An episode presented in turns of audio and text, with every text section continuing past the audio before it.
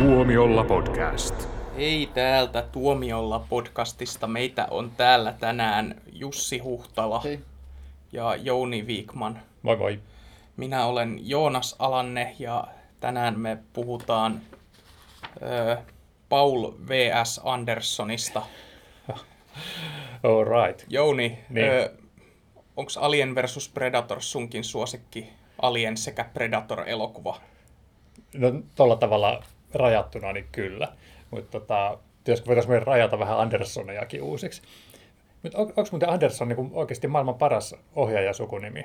Ästien mm. lukumäärästä riippumatta. Et on, me on tämä mainitsemasi ö, tota, Paul V.S. ja sitten on tota, Paul Thomas. Paul Thomas, sitten on Roy Anderson vielä. Mm, Kahdella S-llä. Vai onko se niin. yhdellä S-llä? Kahdella S-llä. Nämä muuta täällä yhdellä s Niin, mutta siis Roy, niin, Roy, ruotsalaistyyliin.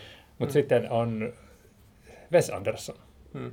Mutta sehän on hauska, että Paul Thomas Anderson joutui alun perin ottamaan nimensä sen Paul Thomaksen siitä syystä, että koska Paul Anderson oli jo varattu ja sitten Paul V.S. Anderson joutui ottamaan ne nimikirjaimet siihen samasta syystä, koska Paul Anderson oli vähän liian yleinen ohjaajanimi. Joo, ja se on kyllä just niin kuin, että Paul V.S.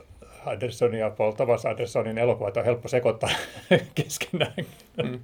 Joo, ja Not. sitten, kun, sitten on vielä Wes Anderson, joka on helppo sekoittaa Paul V.S. Andersoniin.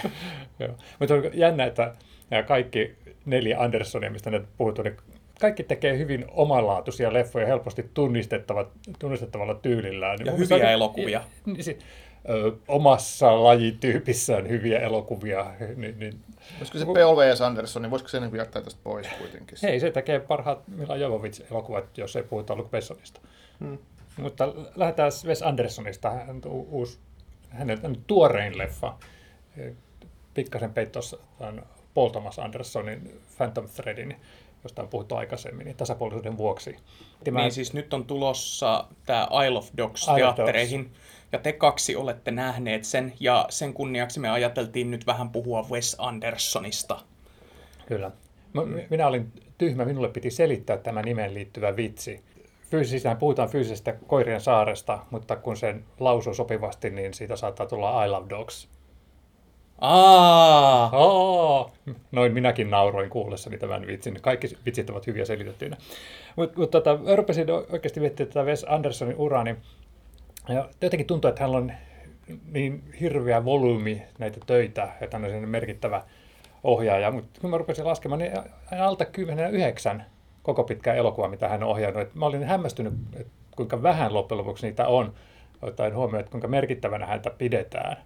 Ja sitten mä vielä, kun masennuin siitä, mä havaitsin, että mä oon suurin piirtein puolet nähnyt niistä. Joo, mun mielestä niin se, että elokuvaohjaajan se merkittävyys ei tule siitä, että miten paljon elokuvia se tekee, vaan miten mm. hyviä se tekee. Eli niin kuin, monet hyvät elokuvat, niin vaikka Kubrick tai Tarkovski, niin eihän ne ole tehnyt kauhean monta elokuvaa. Että Että Ju- tota juuri sitten- tuossa Paul V.S. Anderson tekee virheen. joo.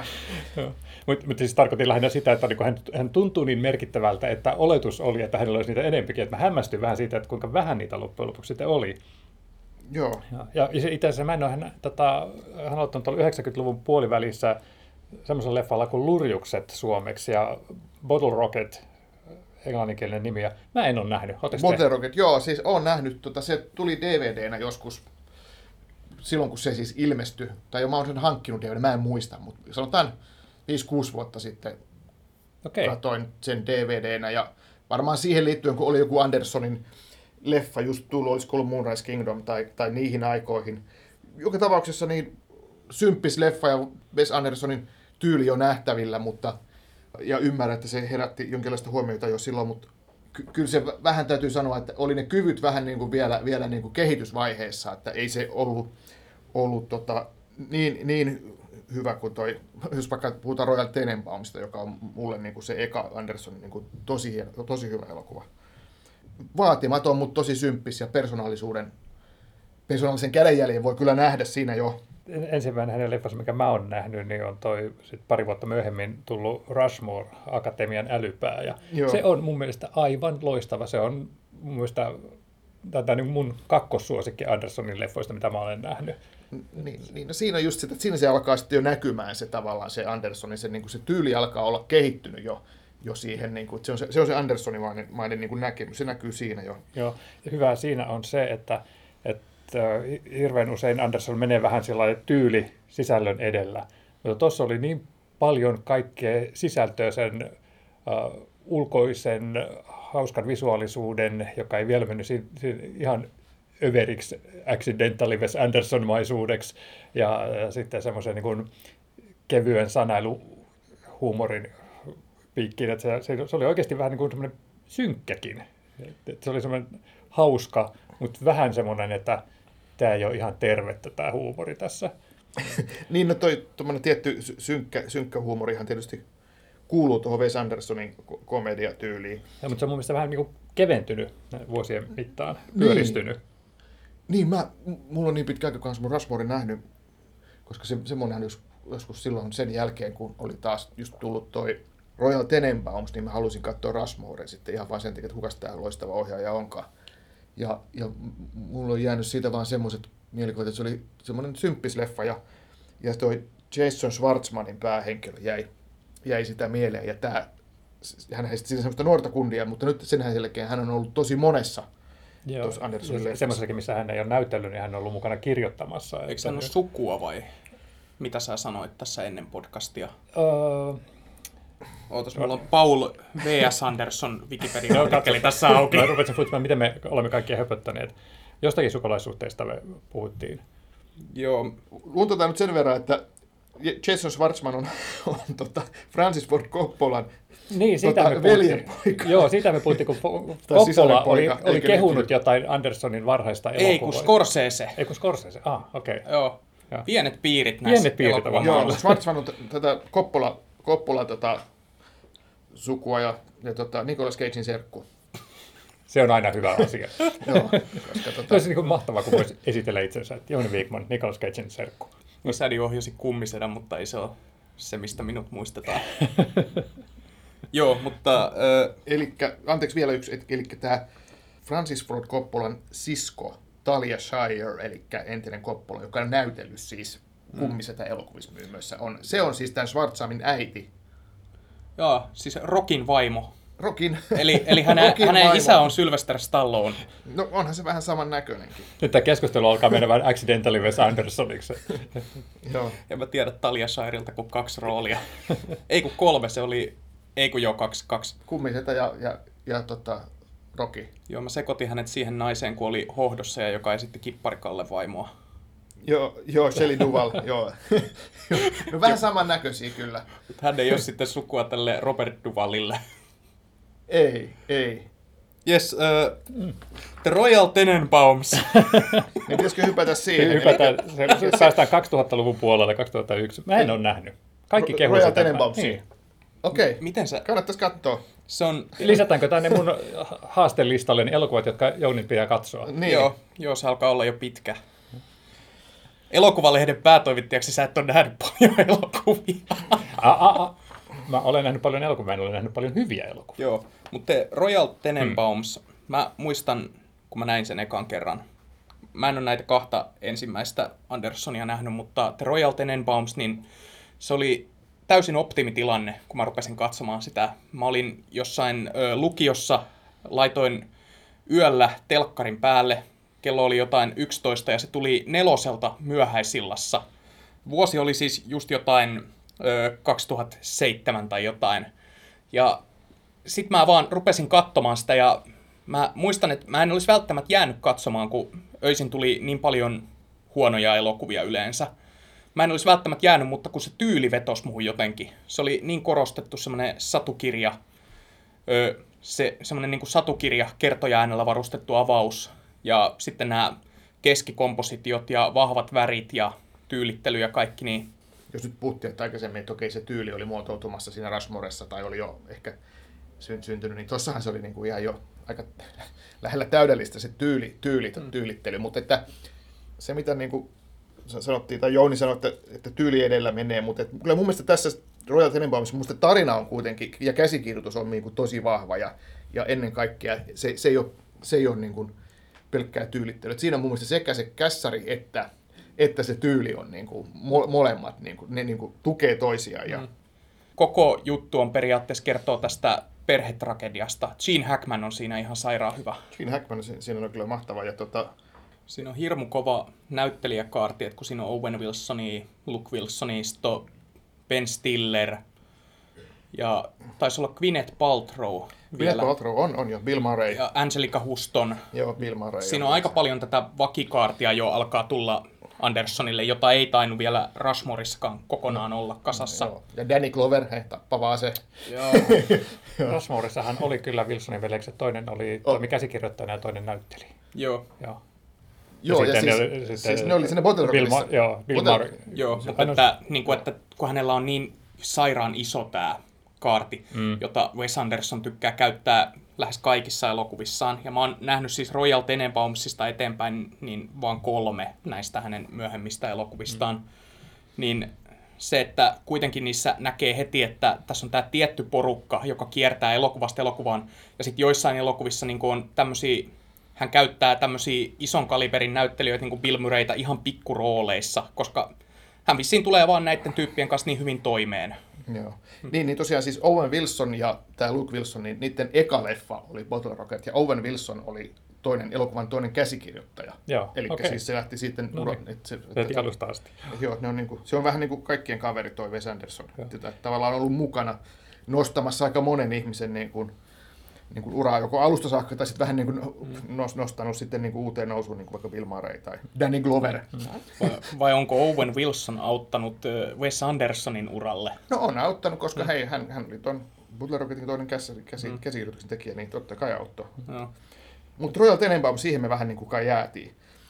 Että, niin, siinähän on makeita nämä jaot, eri luvut. Se on vähän niin kuin kirja, tai miten sanoisi, niin kuin e- etenee, että siinä on esipuhe ja sitten niin kuin esitellään, esitellään tämmöisiä niin kuin, niin kuin lukuluvulta mennään eteenpäin. Ja sitten siinä on semmoista ma- makeita rakennetta ja tyyliä. Tosiaan värit on tosi, tosi niin kuin korostetut. Ja, ja tota se, sitten ne on jotenkin, niin kuin Wes Andersonilla usein, ne on semmoisia vähän niin kuin valokuvia, niin kaksiulotteisen näköisiä ne kom- kompositiot siinä. Mulla tulee aina mieleen nukkekoti. Niin, nukkekoti, joo. Se, se, Et se, ihan niin kuin siinä ei olisi sitä yhtä seinää ollenkaan Niin. missään. Mulle tulee Andersonin leffoista mieleen, jotka usein elokuva alkaa sillä, että kirjan kannet aukeaa, se on joku koristeellinen kirja ja, Joo. ja sit siitä lähtee sitten semmoinen kuvitettu tarina liikelle. Jotenkin mun mielestä Andersonin leffat on sen tyyppisiä, että ne voisi tosiaan ihan olla kirjoja. Niin kuin Sä avaat sen ja sitten ne Ei pomppaa pop- ne. poppis, niin, ne pitäisi olla kolmiulotteisia, joo. Mikä se on pop-up-kirja. niin, pop, joo. Joo, käsitti näin, että Royal Tenenbaumsissa, tai tiedän, että siinä on vähän tämmöinen niin perhe, just tragediaa, mutta sehän niin kuin vähän tuntuu olevan hänen kantava idea, että jokaisessa elokuvassa on vähän tämmöinen joko verisukulaisuus tai sitten itse muodostettu perhe, jonka kesken sitten on niin kuin ongelmia. Ja sitten jatkoi tässä vuonna 2004 Steve Sissoon Vedenalaisessa maailmassa, joka on ensimmäinen Andersonin leffa, jonka mä olen nähnyt. Ja ihastuin siihen kuplivaan tyyliin muussakin merkityksessä kuin että se sijoittuu veden alle. Niin, se on tää, Jack Cousteauhan siinä on tämä esikuva, tämän Kyllä, päähenkilön joo. esikuva, just samanlainen pipokin Joo, päässä. Bill Murray. Bill Murray on sitten siinä. Sehän oli myöhemmin tuossa Moonrise Kingdomissa on sama, siinäkin on tämmöinen Jack Cousteau-hahmo, Joo. joka raportoi siitä jostain myrskystä siellä. Et Joo, Siinäkin on joku tämmöinen varmaan tausta, että hän vissiin tykkää näistä ranskalaisen pipopään dokkareista. joo, joo. Ja tässähän Kukapa se, ei tykkäisi. Tässähän se on tosiaan ihan niin kuin päähenkilö, tämä Steve Zissou. Ja mun mielestä hieno leffa, mutta Royal Tenenbaumsin jälkeen se oli vähän niin kuin myös kyllä pettymys, että oli, oli jotenkin odotukset tosi korkealla. Onhan se kyllä hieno elokuva ja samat ne visuaaliset tyylit ja, ja nokkela käsikirjoitus, mutta että en tiedä, pitäisi katsoa uudestaan toi mm. Steve Zissou, koska siitä on niin pitkä aika tästäkin, kun on nähnyt viimeksi. Mä oon ymmärtänyt, että siitä on tullut myöhemmin vähän semmoinen kulttiklassikko, että jota ei aikanaan kriitikot ihan täysin ymmärtänyt. No mä muistan esimerkiksi, niin kuin, no, että et, et Hesarin arviossa se niin kuin haukuttiin. Että se on niin kuin tällä, että jos mietit, että jos niin kuin tavallaan nyt Hesarin kriitikko arvioisi Steve Sisun, niin se katsoisi vähän eri silmin kuin vuonna 2004. Et, et siinä mielessä, joo, se on semmoinen, joka, jonka arvostus on varmaan, varmaan noussut. Mutta kyllä mullakin oli semmoinen olo, että hitto, että tämä ei ole kyllä niin hyvä kuin mitä mä odotin. Sehän lähtee hyvin tämmöisen niin fantastisiinkin sfääreihin. Se, niin kuin, että se on hirveän leikkisä, että, että vaikka siinä on, on just tätä Kustoon tarinan tunteville vähän niin kuin just semmoista pimeitäkin puolia, mutta sitten tota, se on niin värikäs ja ihan vaan niin kuin silmäkarkkileffa. Että mitä, mitä, olisiko se niin kuin, semmoiselle ihmiselle, joka ei nähnyt yhtään Wes Andersonin leffaa, niin voisiko se olla semmoinen sisäänheittotuote? Niin, no mä ajattelin on se Royal Tenenbaums, että okay. mä ajattelin, että se on se eka leffa, että jos No, halutaan vai. aloittaa jostain, niin, Okei. niin Niin, miksei mutta jos toikin? asettaa odotukset niin korkealle, niin, niin mutta sitten jos katsoo tuon Zissou, että aah, tämä on tämmöinen, no ei tämä ollut kummonen, että mä, mäpä tota, unohdan koko ohjaajan. Niin, mutta se nähdään siinä mielessä, että onko se semmoinen helpoimmin lähestyttävä, että jos tuntuu, että No- no. Wes Anderson on joku taidetyyppi, en mä katso sen leffoja. Niin. Mä sanoisin, että ehkä, ei, ehkä mä tot, ottaisin silti, silti tota se Royal Tenenbaumsin. Tai tota, Se No se sen toimi takia, niin että mä en hyvin sulla. niin, niin, se toimii hyvin mulla, mutta se toimii kyllä nyt hyvin monella muullakin. Sitten saatte keskustella tästä 2007 Darjeeling Limited-leffasta, jota minä en ole nähnyt. No en minäkään. Mä oon nähnyt sen, ja tota, se, se oli tota vielä sitten isompi pettymys kuin toi, toi Steve Zissou. Eli okei, okay, E- Eli todennäköisesti minä pitäisin siitä. joo, eli sehän on tämmöinen, miten nyt sanois, matka jossa ollaan paljon junassa. Ja siinäkin siinä, on veljekset. Siinä on veljekset Joo. sitten. Ja tota, Jason Schwartzman, sitten siinä on Owen Wilson, Adrian Brody. Ja tota, tämä on ehkä Wes Andersonin, voisiko sanoa heiko elokuva. Okei. Et tota, vaikka tässäkin tapauksessa voi sanoa, että se ei ole, silti se ei ole kovin huono, mutta mä melkein jättäisin ton Darjeeling Lim, se on niin vähän niin kuin välityö, että okei, siinä on kaikki ne elementit, siinä on kivat näyttelijät, siinä on hauska kässäri, ja siinä niin kuin on tosi visuaalinen niin kuin Andersonin tyyli, mutta mä, mä melkein niin kuin tosta hyppäisin yli Darjeeling Limited ja katsotaan, puhutaan Fantasy Miss Foxista, koska No niin, okei, siitä tullaan heti mun suosikkileffaan vuoden 2009 Fantastic Mr. Fox. Hyvin Stop feidattu, että et sä muista mitään Darjeeling Limitedistä. En mä muistakaan. Se on jäänyt siis tosi, tosi tota, mä haluan sen sivuuttaa ja hypätä eteenpäin, koska Joo. Se on elokuva, joka ei ole, ei, ei, ei, josta ei jäänyt kauhean Ehkä. Vahvoja mielikuvia. Ehkä mä olenkin nähnyt sen. Mä en. Ehkä mäkin. Joo. Mut, ö, siis, ootteko te yhtä läpällä ne Fantastic Mr. Foxin kuin minä? Mun mielestä se on ihana elokuva. No, on se ihan hyvä.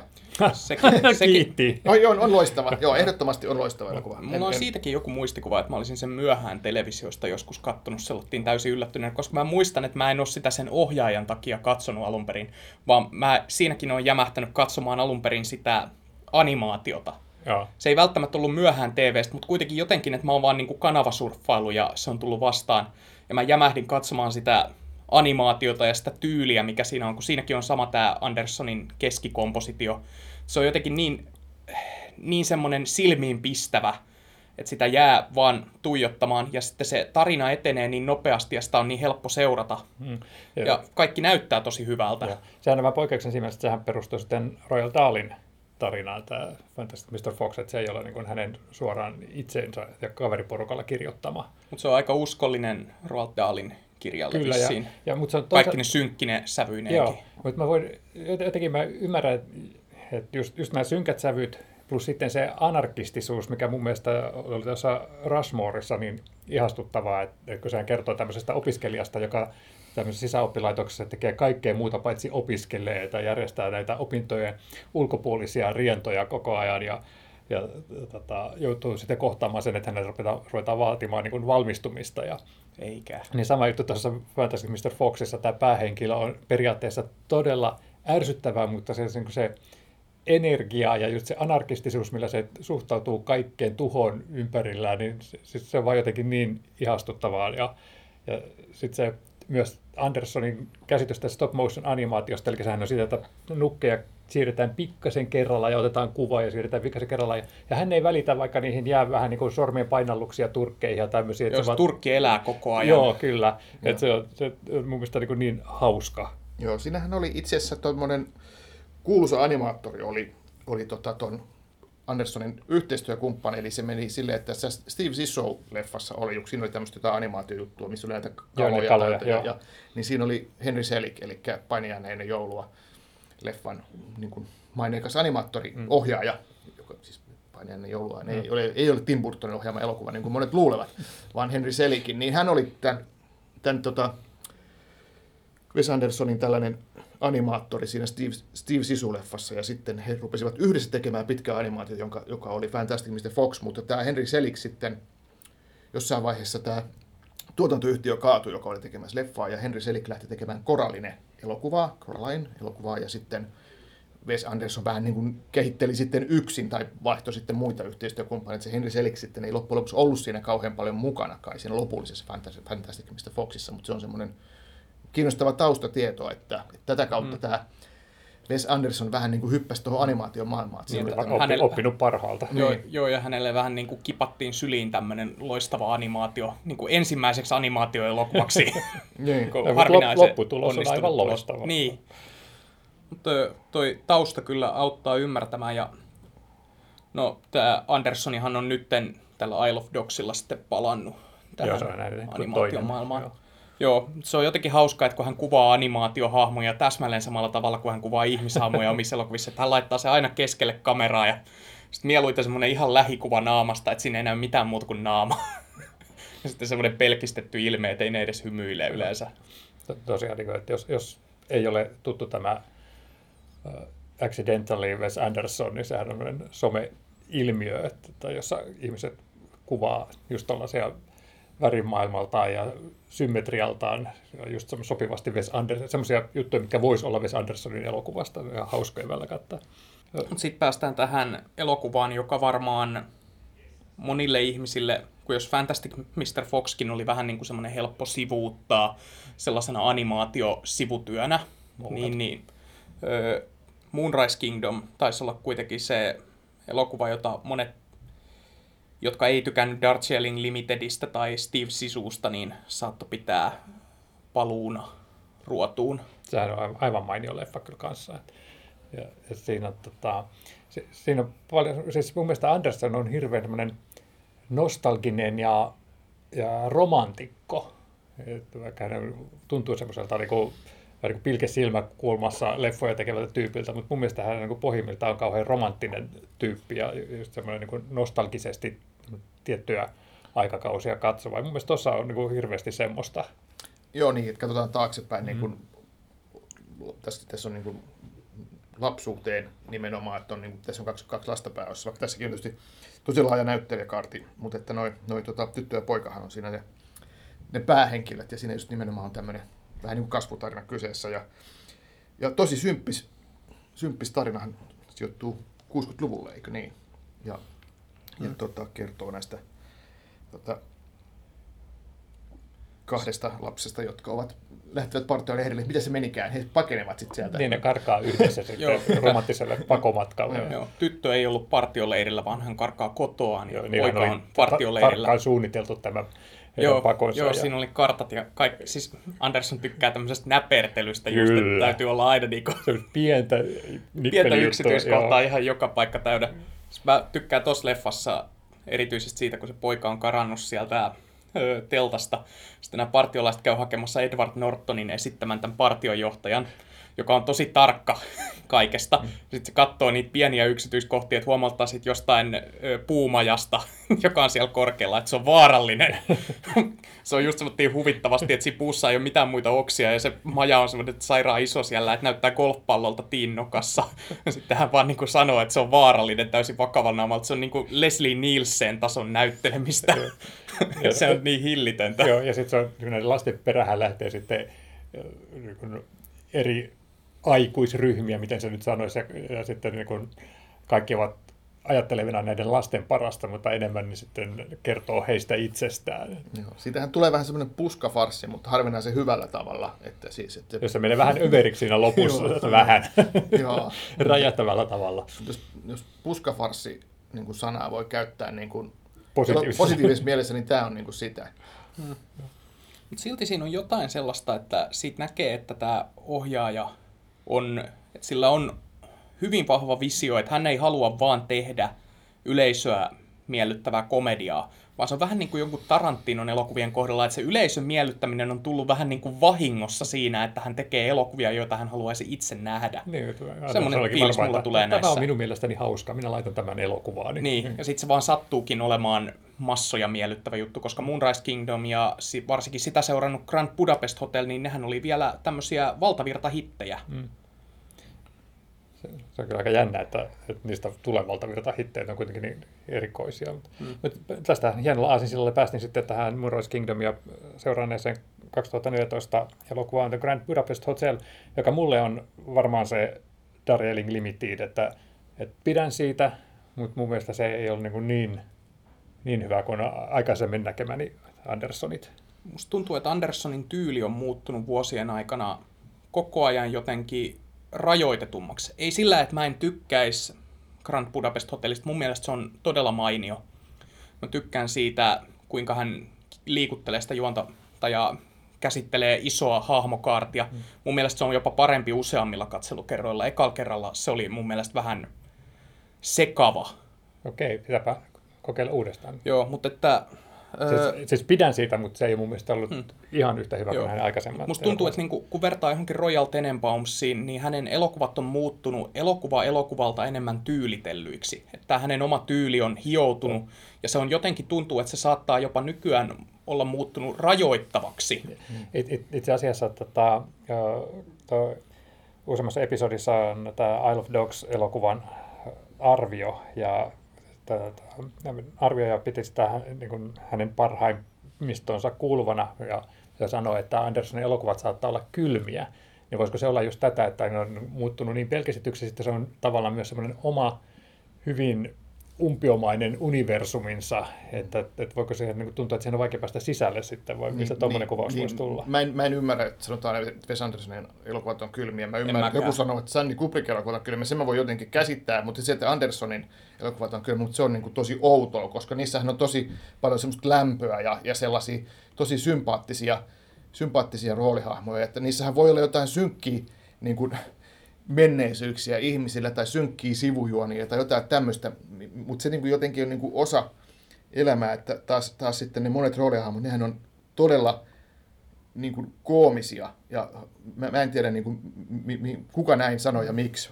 No, voisiko se liittyä sitten siihen, mitä Joonas sanoi tuossa, tuossa tota, äh, aikaisemmin vähän, että, että, että, että Anderson ei tee elokuvia miellyttääkseen yleisöä, vaan hän tekee semmoista juttua, mistä hän itse tykkää, ja jos se sattuu sitten miellyttämään sua, niin se todella sitten tykkäät siitä. Että sitten jos niin vähänkin osuu siitä ohi, niin sitten se ei välttämättä tunnu ollenkaan niin loistavalta kuin me, meidän fanien mielestä. Niin kuin mä oon ajatellut sen niin, että ne voi tuntua kylmiltä, koska mä kyllä tiedän tapauksia, joiden mielestä Andersonin leffat tuntuu kylmiltä. Niin se voi johtua siitä, että Anderson, vähän niin kuin Kubrick, niin tykkää pitää tietyn etäisyyden henkilöhahmoihinsa.